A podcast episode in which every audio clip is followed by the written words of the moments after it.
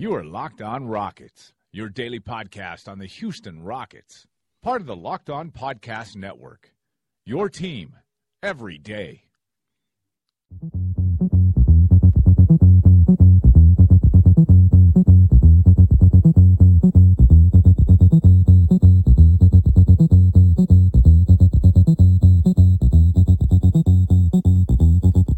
Welcome into a new episode of Locked On Rockets.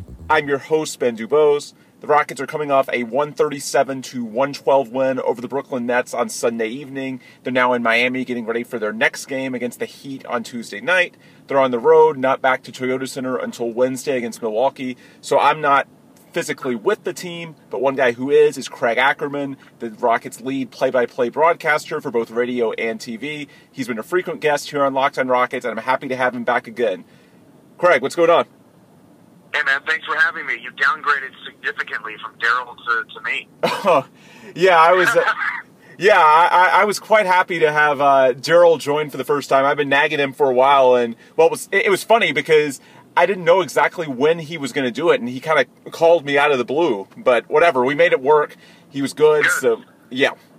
Anyway. Well, thanks for having me on as always. I appreciate it. Yeah, sure thing.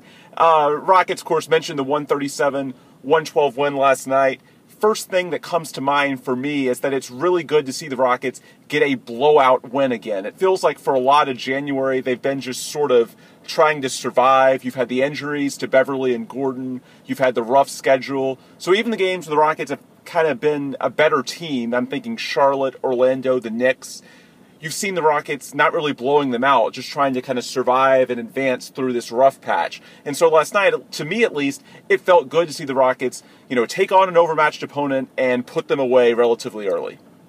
Yeah, I mean, it was definitely good to see last night as well, but sort of a small caveat to some of those other games that you mentioned. I mean, these are the quote-unquote dog days of the NBA schedule. Sure. In January. You know, there have been some extenuating, you know, scheduling circumstances, i.e. another back-to-back in Minnesota, which is difficult.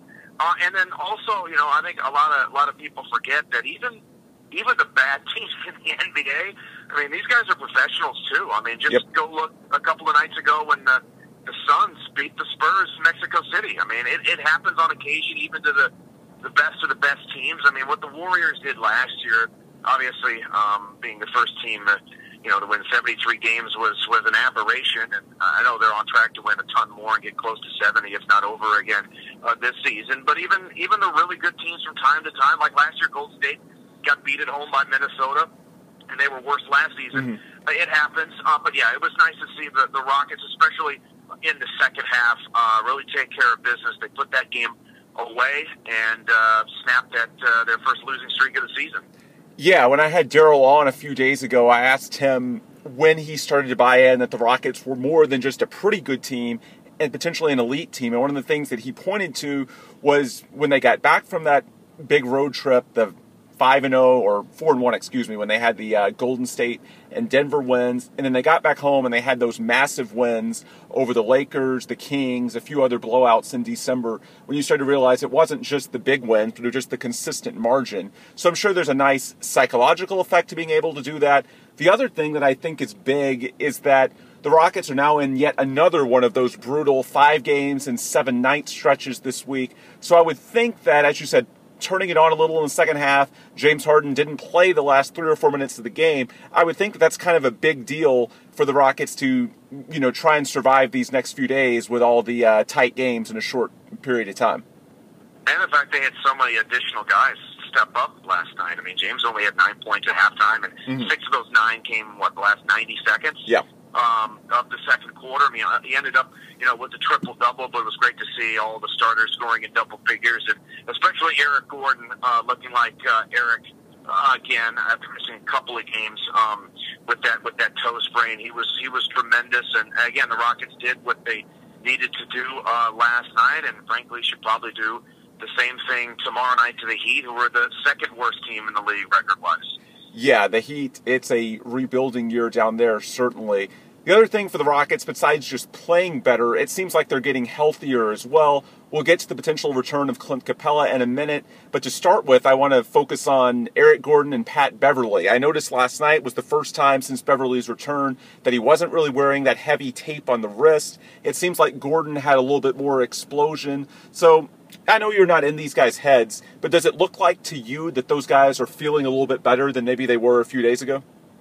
I think Eric looked like his usual self, was spry last night. But his first game back was against Memphis too, and their physicality and defense has something to do with making a lot of guys who are very good offensive players look relatively average. I mean, his toe was still sore, and again, the schedule is not going to allow him to get a whole lot of rest. I mean, Pat coming off the wrist injury was just amazing in a couple of games. Then he was in a shooting slump the last five, so it was nice to see him back and playing. And again, at this time of the year, a lot of guys are banged up.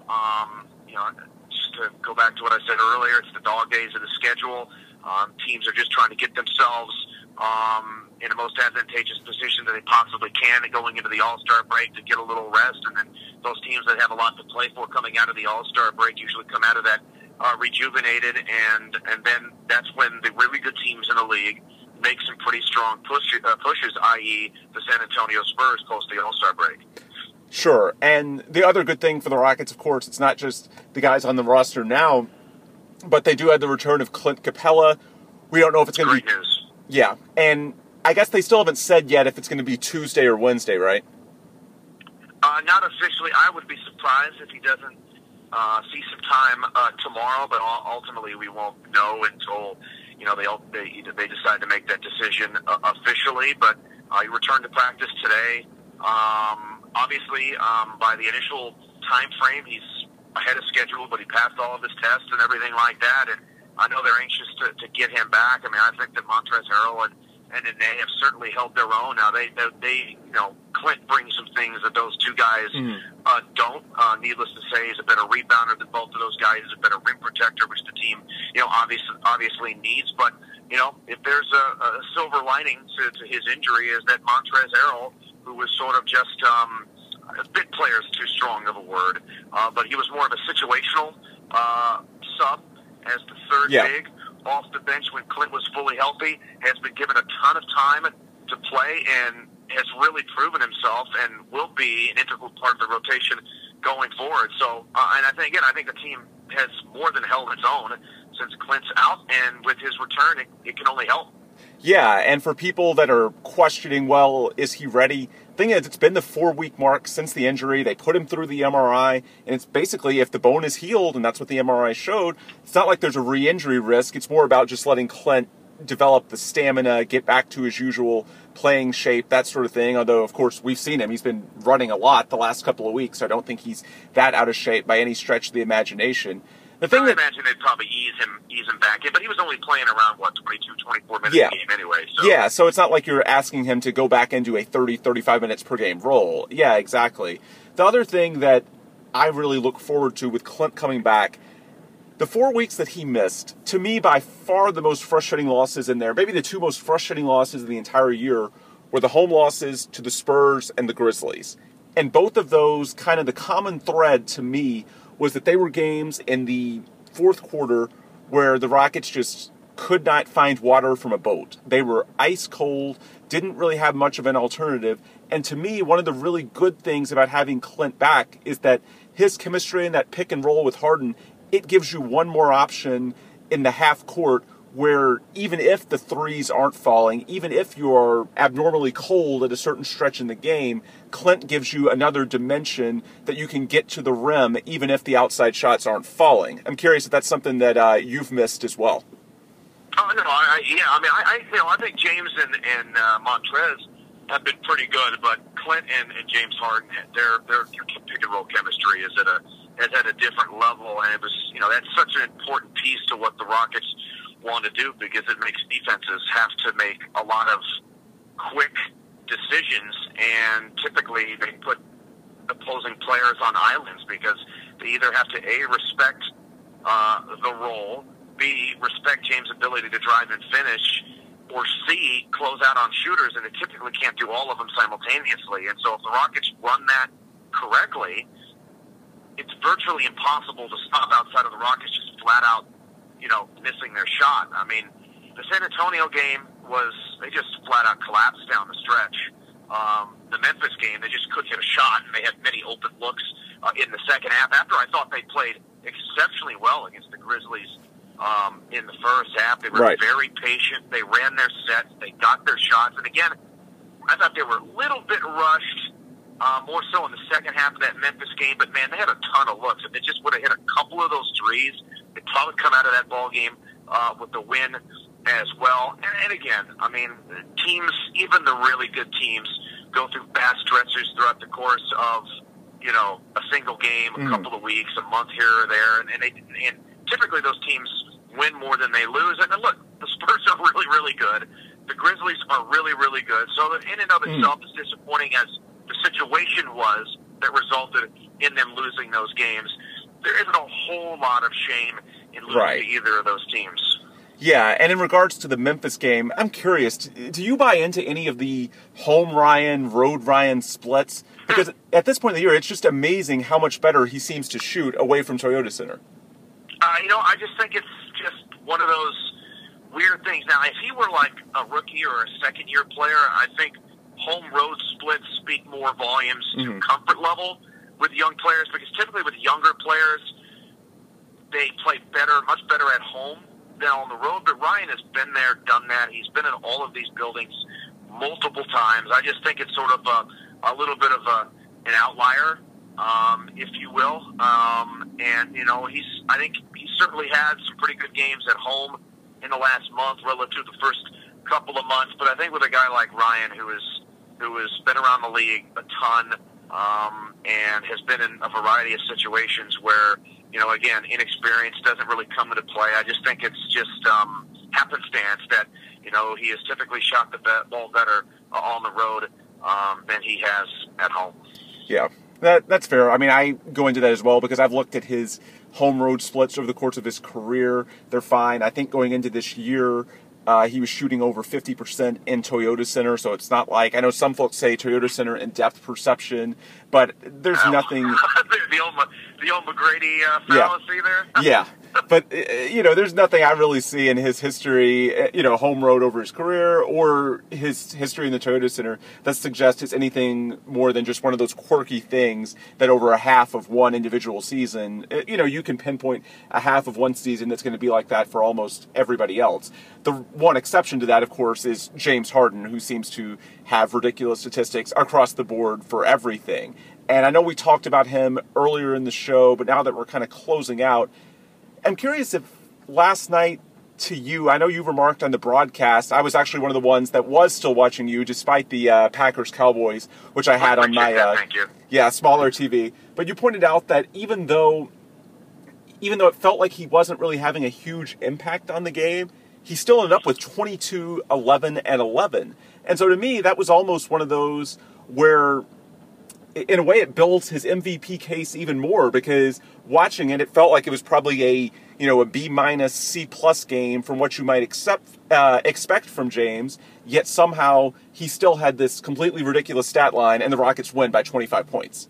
Yeah, I looked up at, like, as the third quarter was coming to a close, and I just looked at his stat line as we were going to break, and I was like, oh my gosh, he's like 2 assists away from a triple-double, and you didn't even realize it. I mean, that's how good he is. That's how great he has been this season. I mean, he's putting up significant numbers with what appears to be very little effort, because he's just on a different level than most guys. And again, I think James has become, his maturation as a player this year has as much to do with him becoming an all-around leader than it does in his game necessarily evolving more or less, although I think his game in terms of his court vision and his willingness as a passer has been thrust into another stratosphere because he's been paired with Mike D'Antoni, and it's just been a perfect marriage in that regard. But I think James,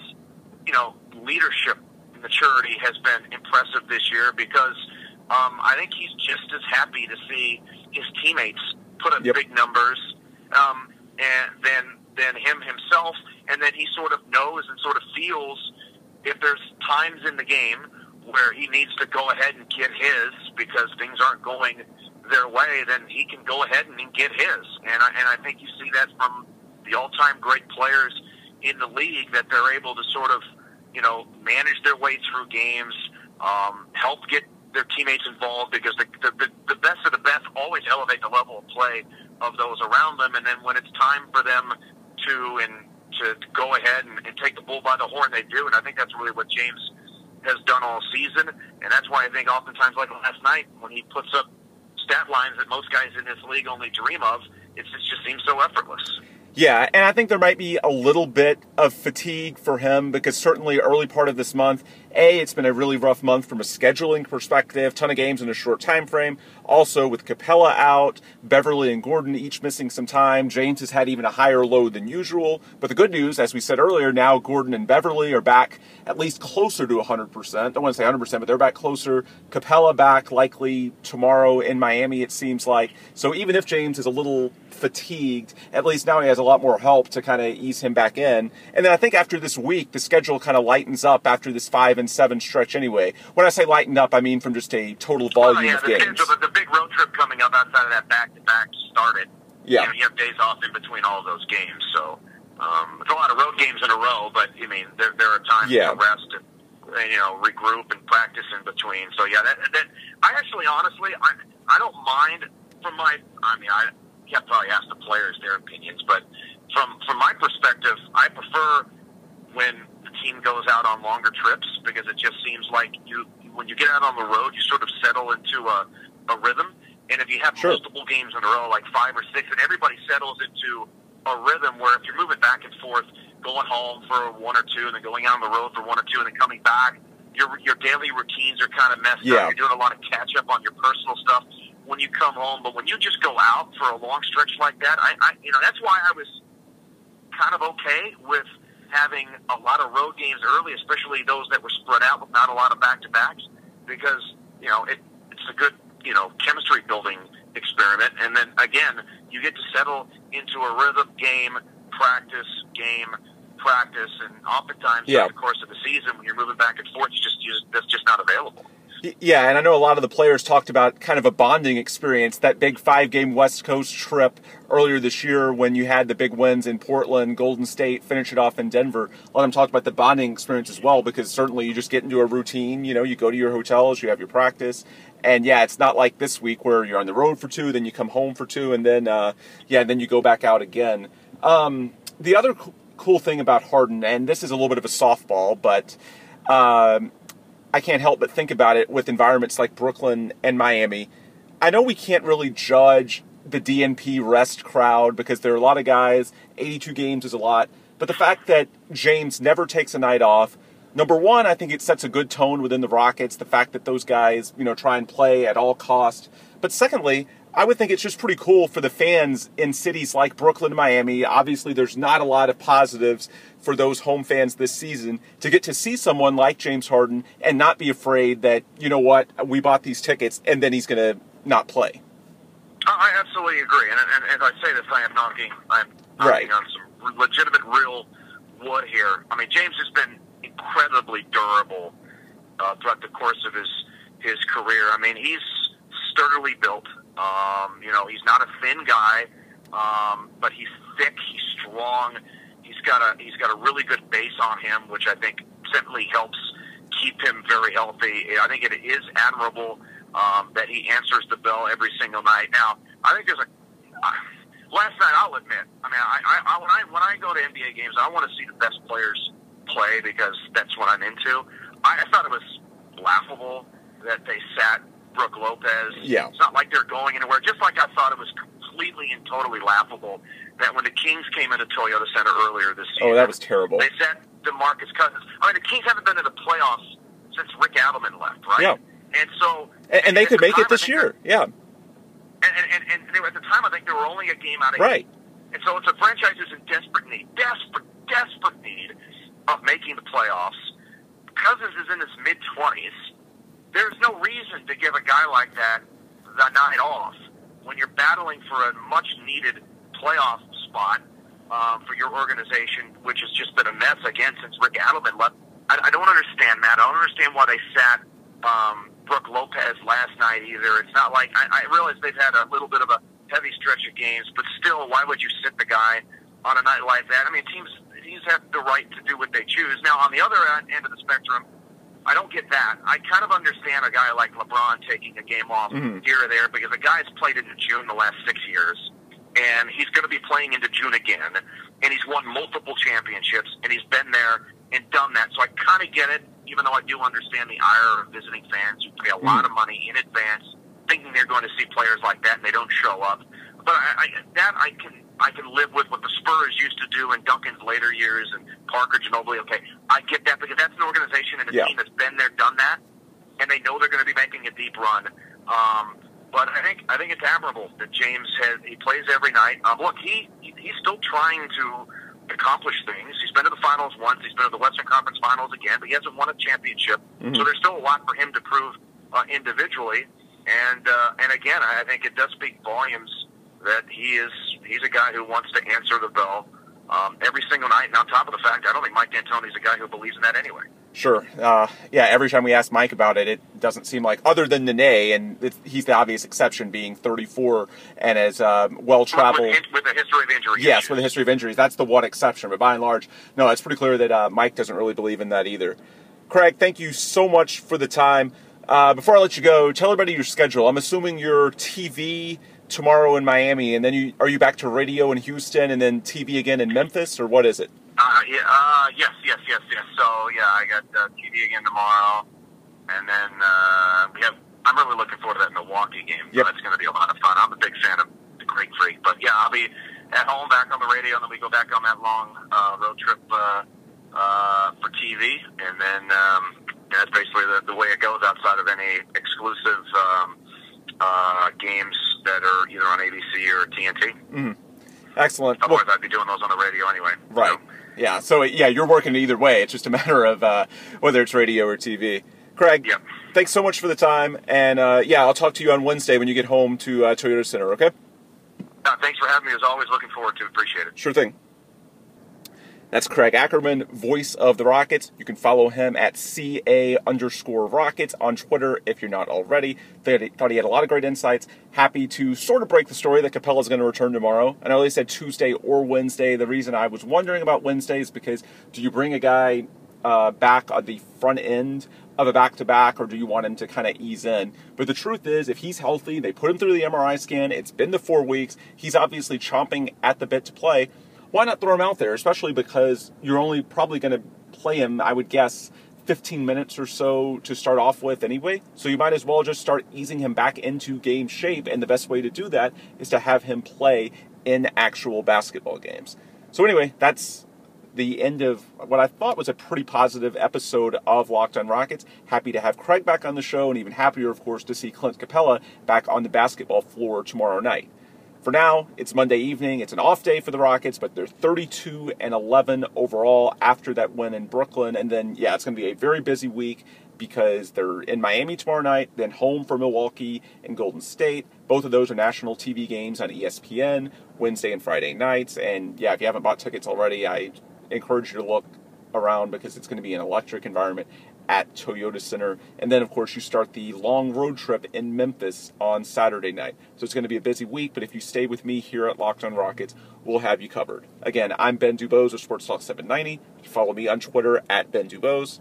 This is Locked on Rockets, your home for daily podcast coverage of the Houston Rockets. Follow us on Twitter at Locked on Rockets. You can also subscribe to us on iTunes, Google Play, Audio Boom, Stitcher. Wherever you consume your media, just search for Locked on Rockets, and you can find us. We're part of the Locked on Podcast Network, daily coverage for all NBA and NFL teams. That includes the Houston Texans, who unfortunately just had their season end on Saturday night in New England. If you want to hear about kind of what went wrong there, as well as previewing the offseason for the Texans and what the hell they do at the quarterback position, just search for Locked on Texans, and my buddy Robert Land will have you covered every day this week as well.